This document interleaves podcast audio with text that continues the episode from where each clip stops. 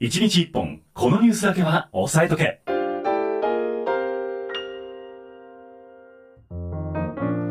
さあそれでは今週のワンテーマをご紹介する前に先週1週間の出来事をざっと振り返っていきたいと思います、はい。宮田さんの気になったニュースも合わせて宮田さん？じゃない。失礼しました横田さんの 動揺しておりますねいやーちょっと入れ替わってしまった。横田さんの気になったニュースも。えー、ぜひとも。DJ が一番落ち着けって話ですからいやいやねちょうどあの入れ替わってるのネタをね最初にぶち込もうとしてたんでよかったです。いやー本当にもうもう大変でございます。びっくりした。いやいやいや、ね。はい。落ち着いていきましょう。行きましょう。はい、というわけで、えー、と横田さんの気になったニュースもお伝えをしてまいりますので、はい。ぜひともチェックをしていっていただければと思います。ということでこのコーナーは Spotify でですね、はい。無料で配信されてるんですけども、はい。ただ配信するなら誰でもできるんですよ。お独占配信されておりやっます。たぜそうです。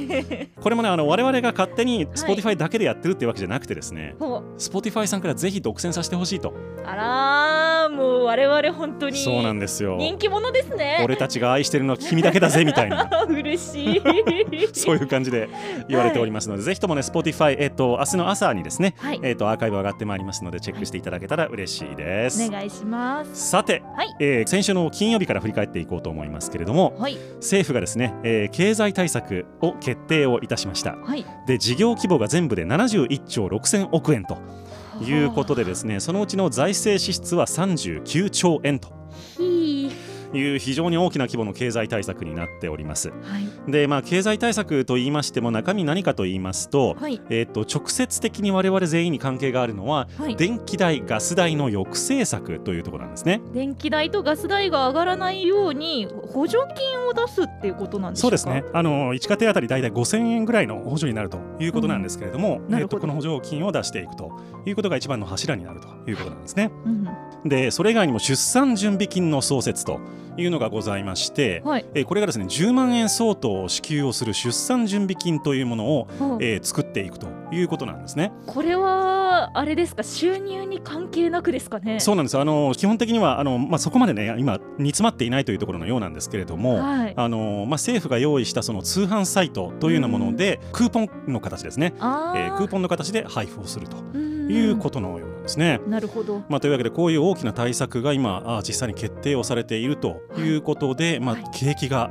うまくこのまま持つかというところが、えー焦点になってきそうです。そうですね。はい、はい。金曜日どうだったでしょうか？はい。あのちょうど先週「君の名は」という映画があの金曜ロードショーであの放送されたかと思うんですけれども、あのラストシーン皆さんご存知ですかね？ラストシーンどうなんでしたっけ？あのもともとあの主人公の滝くんとあの女の子の三橋ちゃんっていうのが3年の時空を超えてこうズレがあってたまたま出会うっていう話ではいはいはい。で最後2人があのたまたま再会をする。でそこで「君の名は」っていう風に聞いてラストが終わるんですけど、そのなんかそのシーンがですねたまたま電車でこう向かい合う形であの違う路線に乗ってたところたまたまお互いを見つけて次の駅でバッて降りてあの東京の四谷の神社で出会うっていうあのなるほどラストシーンなんですよ。あ四谷なんですね。そうなんです四谷の菅神社というところが舞台だそうなんですが、はい、これの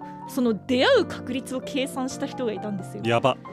あの空想科学読本の。柳田さんという方なんですが、有名な方じゃないですか。そうなんです。はいあの要は中央線の快速に男の子が乗ってて、ん女の子の方が総武線各駅停車に乗っていてお互いホームというか、電車のその向かい合いで見つけてじゃあそこの次の駅要は新宿駅男の子が降りたのが新宿、女の子が降りたのが千駄ヶ谷、そこから走って東京四谷のこの菅神社で出会う確率を計算したところですね。ほうほ17系3133兆4989億う、うん、5612万分の1らしいです。すごいじゃないですかそれでも。あのさらにその時間ぴったりそこに行く確率をやるとはいはいはい。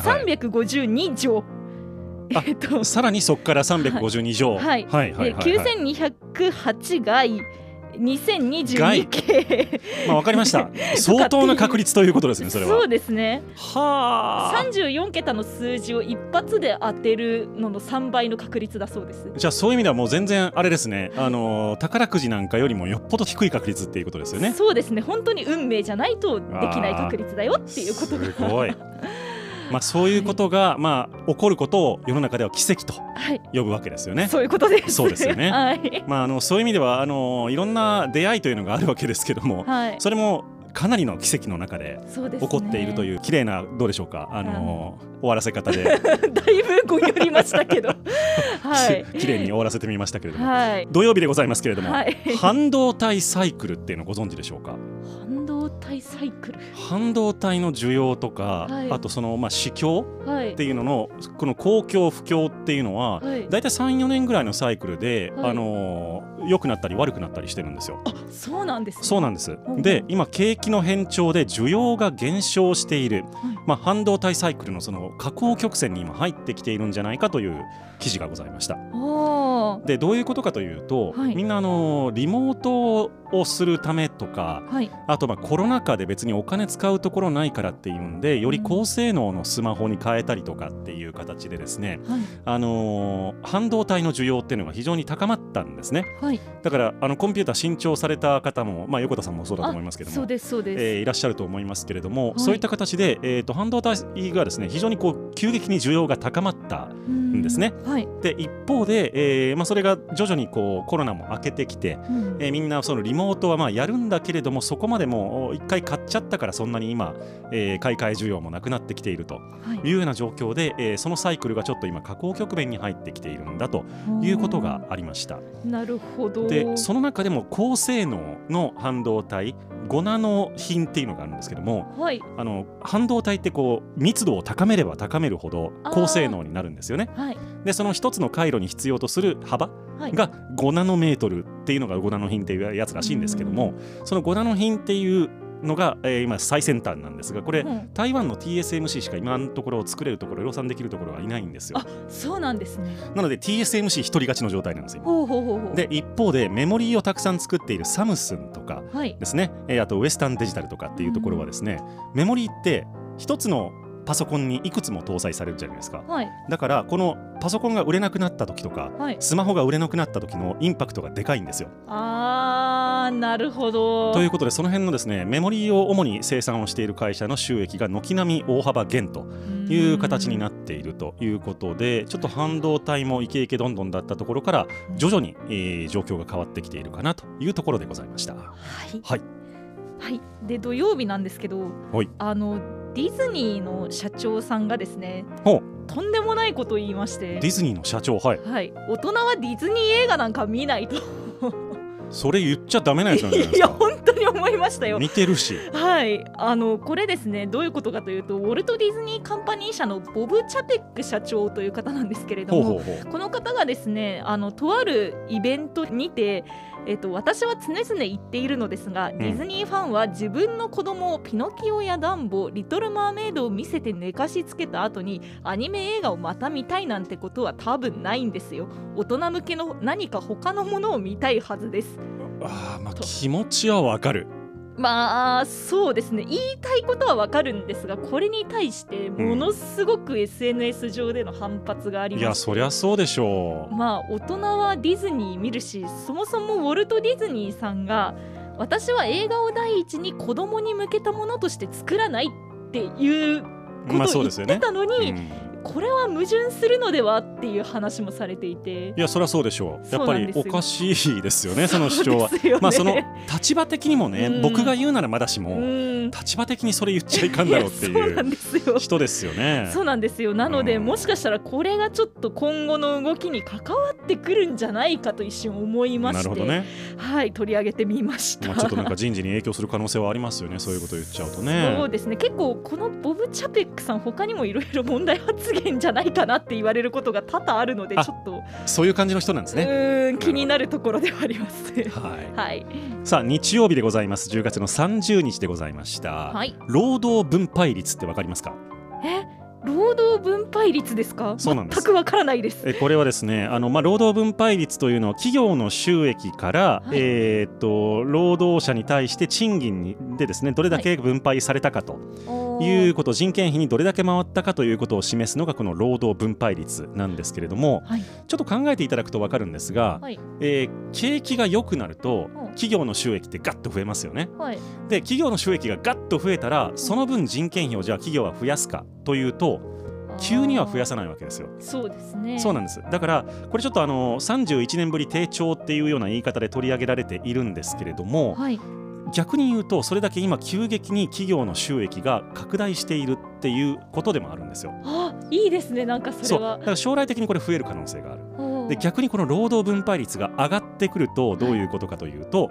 企業の収益が縮んでいるとあいうことになるんです。あなるほどだからこの、まあ、労働分配率が低調であるということは、まあ、はい。下がってきているというか、あのねえーうん。企業の収益に応じて上がっていないというのは、ある意味では良い傾向になるのかなと思われますがただいずれにしてもやっぱり経済成長をしたいのであればはい。賃上げをして消費を増やすっていうことが必要なのでう、ん。まああのまあ、これでいいんだよねって言ってるのはおかしいと。まあそうですよね。そうそうそうそう。やっぱり上げないとっていう。大体まあ6割以上7割前後の水準まで7割近い水準まで上げていくっていうことが必要なんじゃないのかなと、えーまあ、一番高い時2000年ぐらいだと80%っていうような近い水準もありましたのでそういう意味ではですね、まあ、企業はお金貯めすぎあるいは株主に配りすぎっていう考え方もあるのかなと思いました。なるほど。さあ日曜どうだったでしょうか？はい。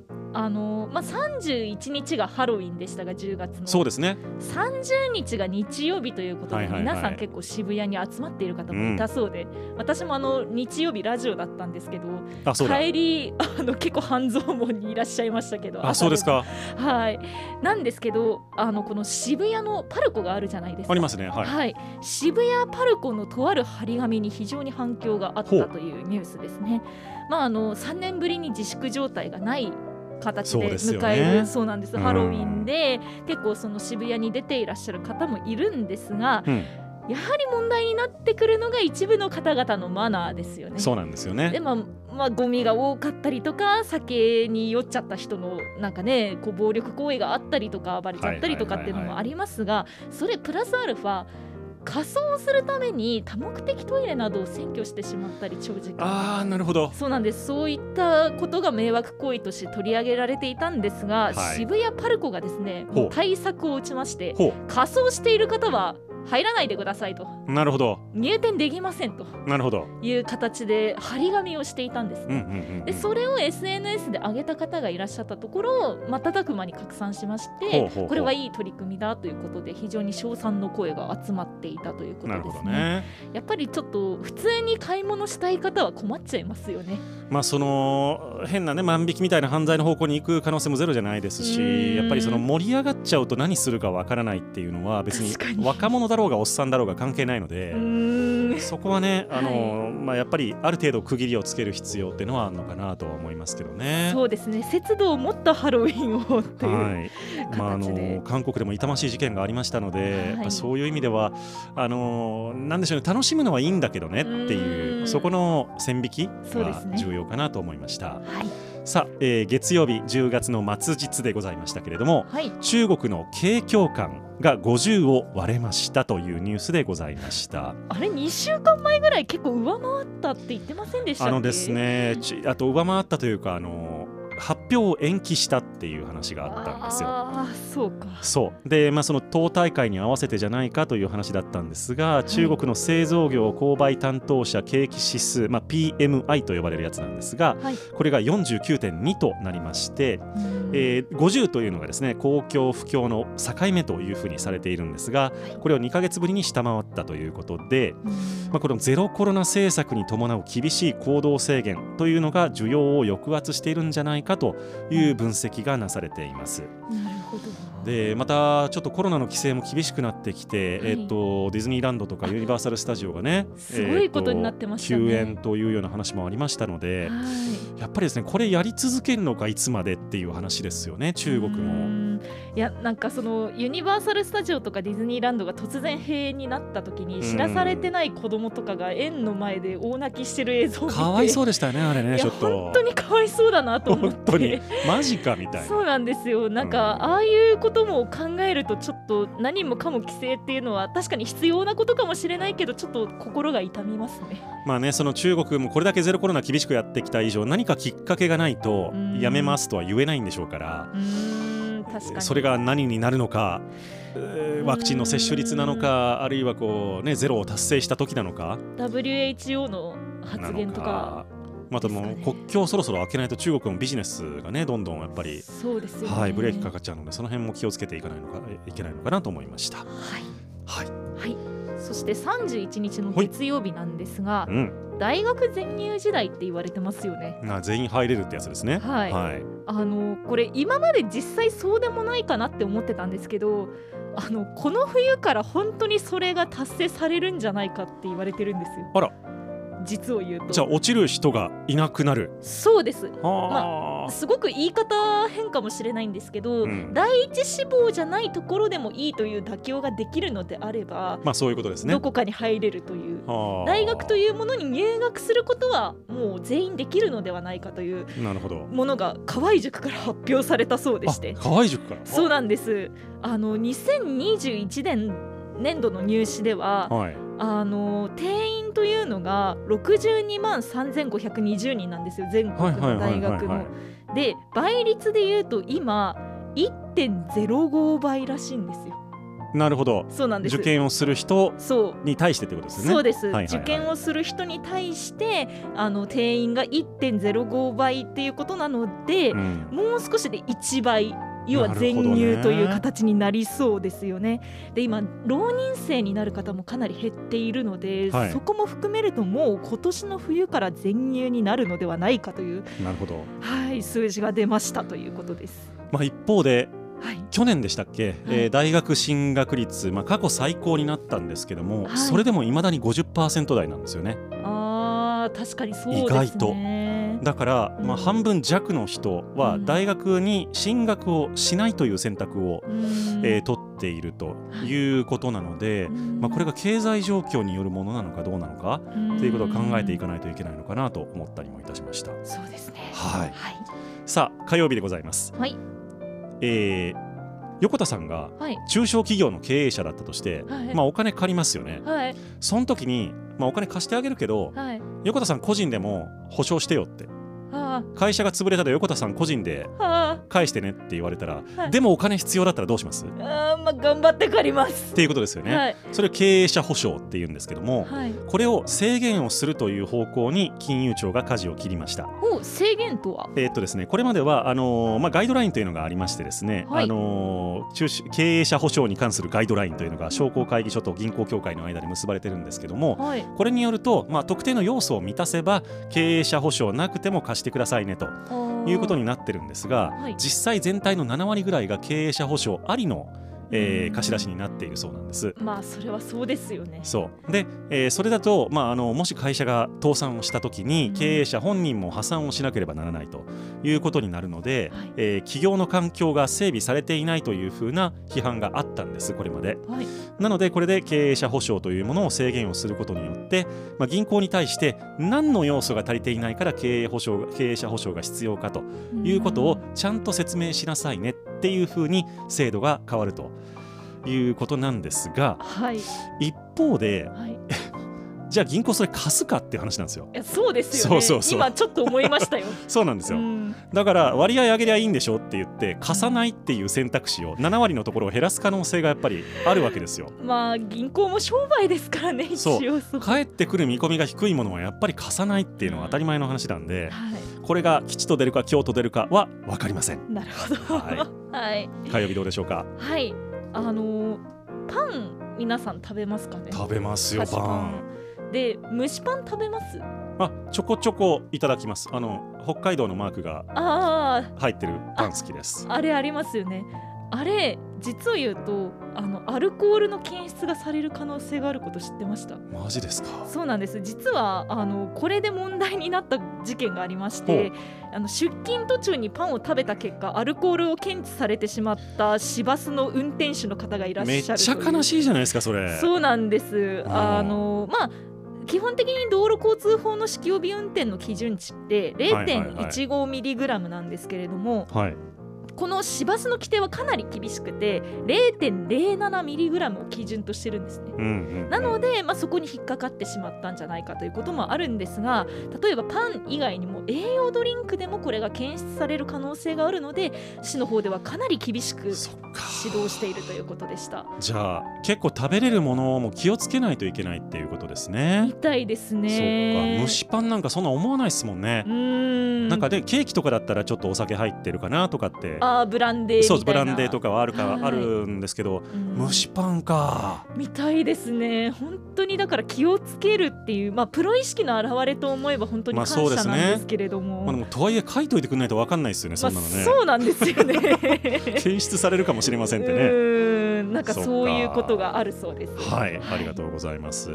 水曜日でございますけれども、これ中国に続いてですが、製造業の景況感が悪化をいたしました。はい。で、これ2ヶ月連続でということでございまして、特に新規の受注というのが下がっているということなんですね。で、はいこれ景況感っていうのは企業に対してアンケートを取りまして、で、えー今、あのー公共ですか不況ですか、そうどっちでもないですかっていうのをこの3択で選んでもらって、それを集計するものなので、まあ、現場で、えー実際にえー商売を見ている人たちが、えーどういうふうに考えているかというのが反映されてくるものなんですね。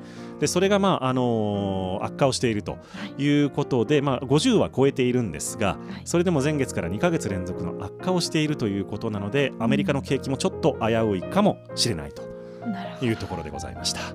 はい、水曜日どうだったでしょうか？はいあの AI が今俳句を作れるって知ってます？知らない。実を言うとですね京都大学のチームが行った実験がありまして、はい、あのプロの俳句を作る方俳人の作品とうん AI が作ったものどちらが優れているのかという実験をしたんですね。で3種類俳人が作ったもの AI が作ったものそれから俳人と AI 共作をしたもの。共作。そうなんです。の3種類を一般の方にあの吟味してもらってどれが一番、まあ、感動したか綺麗な句かはいはい、はい、ということで、あのアンケートを取ったところですねほなんと共作が一番平均点が高かったんです。うなるほどね。で次が俳人の作品。なるほど。でそして次が AI という順番でした。うわあ辛いですね。そうですね。でもやっかぱり人の手がないとそれだけじゃダメってことはあまあ確かに確かに。そう言われてるとは思うんですけど結構あの共作の平均点が4.56に対して、はいはいはい。俳人が4.15なんですよ。あ結構低い。そうなんです。で AI が4.14なんですよ。あほぼほぼじゃあ一緒っていうことですよねそうなんです。あ。なんか人間の文化ってって思いましたこれ見て。まあでも人間の文化があったからこそ AI が学べたっていうことですからね。もちろんもちろん。そうそうそう。はい、まあだから AI が後ですからそれはまうん。あ順番としてはそうなんでしょうけど、まあでも悲しいですねそればっかりになるとね。そうですね。なんか共作ってどうやってやったのかちょっと詳しいところも今後見ていけたらなとは思ってます、ねそれ AI に作らせたあのねお茶のボトルのあれに応募したりする人 出そうですよね。大丈夫なのかっていう。ですね。気になります。はい。はい。そして木曜日でございますが、えーとはいミサイルをね某国が撃ちまくっているというニュースでございますが、はい。えー、とこの中の一発がですね、はい。えー韓国軍と北、まあ、韓国と北朝鮮っていまだにあの戦休戦中ではあるけどもあ朝鮮戦争って終わってないじゃないですあか。そうですね。でその軍事境界線という南北境界線があるわけですよ。はい。で、えー海上にもそれがありまして北方限界線というのがあるんですけども、はい。この南側韓国側に一発が着弾してしまったとえいうことで、えー、と韓国もちょっとさすがにこれはまずいということで、はい。えー、と2016年以来かな空襲警報を発令をいたしまして、えー対策をしなければいけないねということになってきているという状況です。なるほどということでちょっとですねあの中国、台湾が先かと思いきや韓国、北朝鮮がピリついている可能性が、えーあるというところちょっと注意をしておかなければいけないですね。ちなみにこれってわざとですか？それともミスですか？ちちょっと後で電話して聞いときますあお願いします。電話誰にだ？誰でしょう？はい。まああのこれに関連した話題なんですけれども、あの今日 J アラートが朝鳴りましたよね。あれ？なったらどうすればいいかって皆さん実際にこう行動として知ってらっしゃいますか？机の下に潜る。あーまあ実信かなってなっちゃうんですけど そうなんです。あのこれを実際知らない方いらっしゃるんじゃないかと思ってまとめた記事があったのでちょっと見てみたんですがこの J アラートが発令されて対象地域となった場合にうん。短時間での行動をまずするっていう意識を持って今から聞いてほしいんですが短時間。そうなんです。うん。まず屋内にいるときはできるだけ窓から離れるか窓のない部屋に移動して頭を守ってください。窓のから離れるか窓のない部屋。あのガラスが吹き飛ぶ可能性がある。トイレとかってことですよね。そうですね。お風呂とか。はいそうです、はいはいはい。で屋外にいるときは速やかに近くの建物に避難する。なるほど。で車に乗っている場合は車を安全な場所に止めて近くの建物に入る。あ車じゃダメなんですね。ダメです。ガラスだからか。ガラスがあります。なるほど。で屋外にいてどうしても近くに建物がない場合は物陰に身を隠すか地面に伏せて頭を守ってください。ひょっこりはんをしちゃダメと。そうです。いうことですね。そうですということをはあ。の心がけていただければわかりました。思います、まあ、今日は幸いにしてなんか途中で消失したみたいな、ね、うん。ニュースでしたけれどもはい。いやー、まあ、いつ何が起こるか分かりませんのでこのはい。J アラートどうしたらいいのかというところを皆さん確認をしておいていただければと思います。以上1日1本このニュースだけは押さえとけのコーナーでした。今週のワンテーマ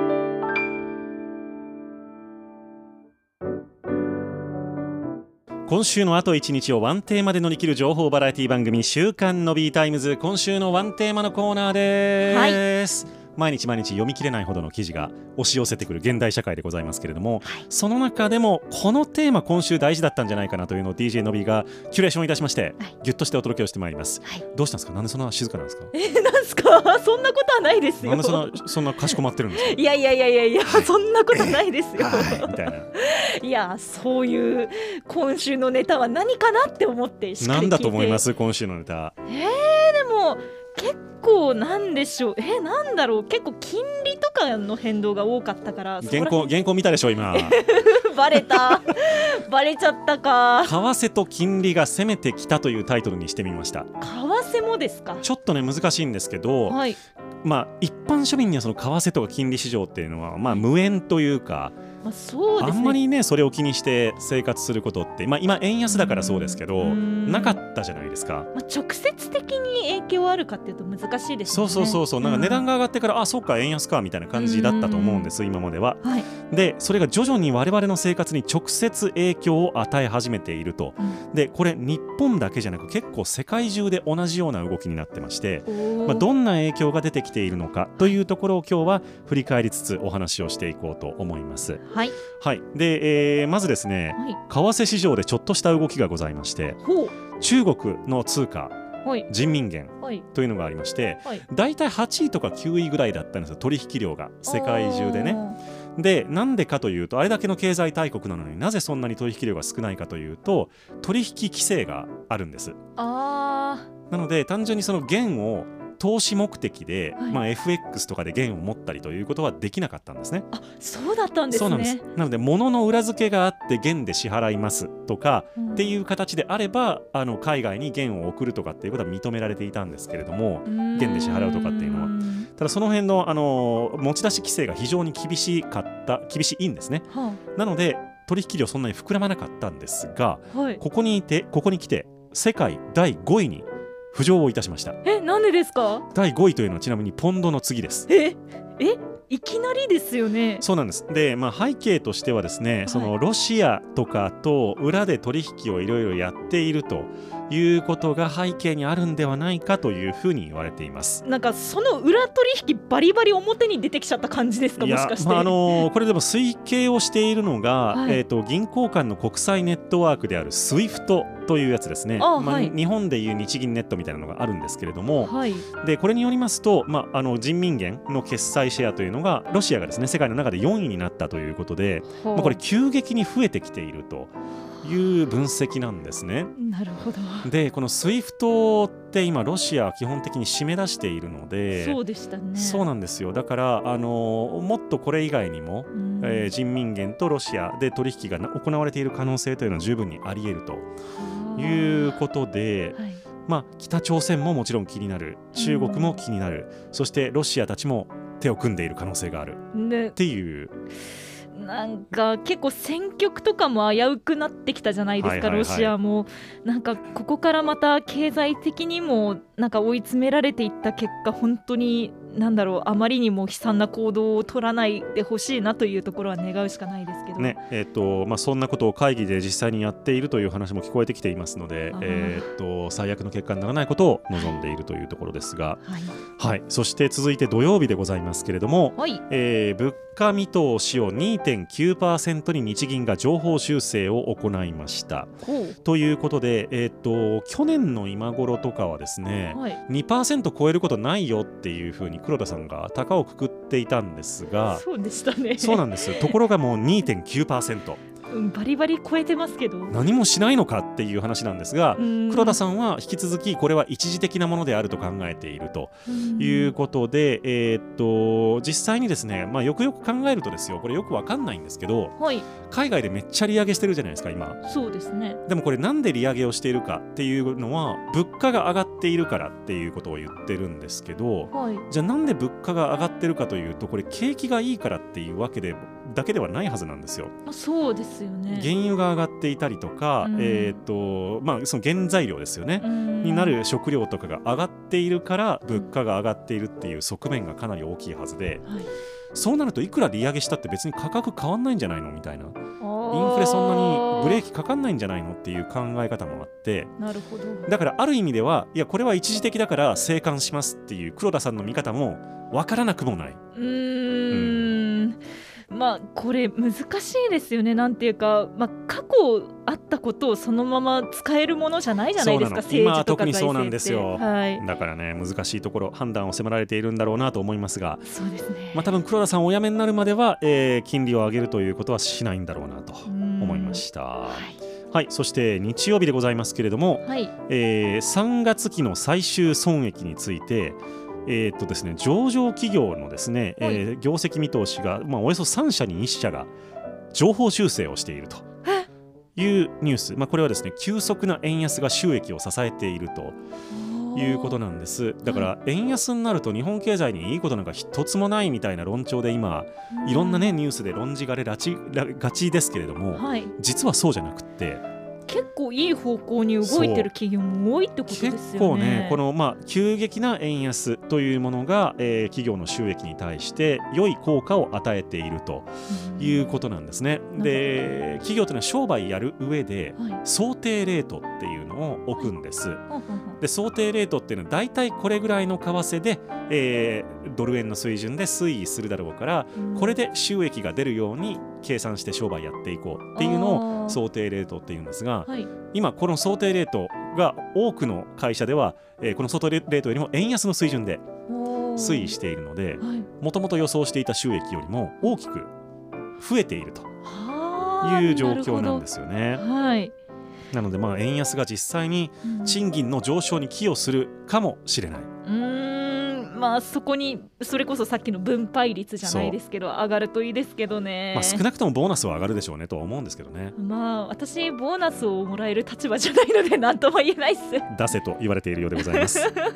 さあ月曜日でございますけれども、はいえー電気代の軽減について、えーアンケートを行ったところですね、はい。えー妥当だというふうに答えた人が49%となりました。おお半分ぐらいですね。そうなんです。よ。でまあ軽減は必要ないとかいないらないとかわからないとかっていう人ですね。はい。もう含めますとまあ7割を超えてくるぐらいの水準で、まあ、不十分だと思うというのは29%だったそうです。というわけでまあまあ多くの家庭にとってはやっぱり助かるっていうことなんでしょうね。そうですね。やっぱはい。目の前の生活を見るとこれはありがたいなとは思いますけど、それととともにですね、はい。えっと、金融緩和策の継続についてはい。アンケートも一緒に取ったらしいんですけどもはい、実は金融緩和策を続けるべきではないと答える人が46%に上ったということなんですね。あーまあでもなんか変化してると何か手打たないとって焦りますよね。そうなんですうんでも一方で、はい続けるべきだと答える人も36%いるんですよ。意外と多いんですそうね。だからまあマイノリティとは言えないんですよねだから国民の意見はちょっと拮抗していると。なんかそれだけこう一面的じゃ見られないんですねやっぱり経済ってそうなんですよね思いました。だからまあこのままで良いと考える人も実はかなり多いんだよということがこのアンケート調査からわかるのかなと思いました。なるほど。そして11月に入って火曜日1日でございますが、えー10月の円買い介入が過去最大6兆3000億円だったということが公表されました。で、まあ、一連のですね9月から合計でいきますと9兆円ということでございましてはい。で、まあ、それでもやっぱり為替の水準大きく切り下がっているとは言えないという批判があってですね、はい某インフルエンサーなんかが6兆あったらなあれできたこれできたとかって言っていたというのが あのインターネットで取り沙汰されておりましたがは別にこれあの6兆あの人にくれてやったわけじゃないので、い。まあそうですよね。あのドルを円に変えただけの話なんで。んあの別にこれが日本が損したとかそういう話ではないので、うんえー、と捜査を行った規模が6兆3000億円だったというふうにご理解いただければいいかなと思いましたはい。そして水曜日でございますはい。アメリカの上院議員がですねはい。FRB に対して公開質問状を出しましたおおどんな？この利上げというのは労働者を無視をしているんではないかと要するにそのインフレを抑制を目指すとしてそのはい金利を上げていることに対してですね、はい。えーどんどんどんどんこの,、まあそのローンの金利なんかも上がったりであるとか、はい。あのーまあ、悪影響がですね労働者に対して出てくると、支出があの上がってしまうというようなことがあってこれ労働者無視してるんじゃないかとさっさと金融政策あの抑制するのをやめろというふうにいい検証を出したと。質問状を出したということなんですね。はい。まあ、ただ、サマーズ元財務長官なんかは中央銀行への政治的圧力はやるべきではないというふうに批判をしているということで賛否両論でございます。なるほど。はいはい。そして木曜日でございます。はいまあ、これはあの株式市場の話でございますけれども、えー、とヨーロッパはい。の株式市場からですねはい。37週間連続ではい。資金の流出が続いているとえで表面的にはこのヨーロッパ株というのは、はいあの割安だというふうに言われているんですけれどもー、はい。ただそれでもですねやっぱり金利が上昇しているアメリカに投資をするという動きが継続をしておりまして、ヨーロッパ株というのに魅力が相対的になくなってしまっているということから流出が続いているっていうことなんですよね。まあイギリスとかもいろいろ今大変ですしね。そうなんです。なので、まあ、そういう意味ではちょっとおこの金利とかはい。為替とかっていう市場をもとに我々の生活であるとか株式市場全体に変調が見られているのかなというところでございました。はい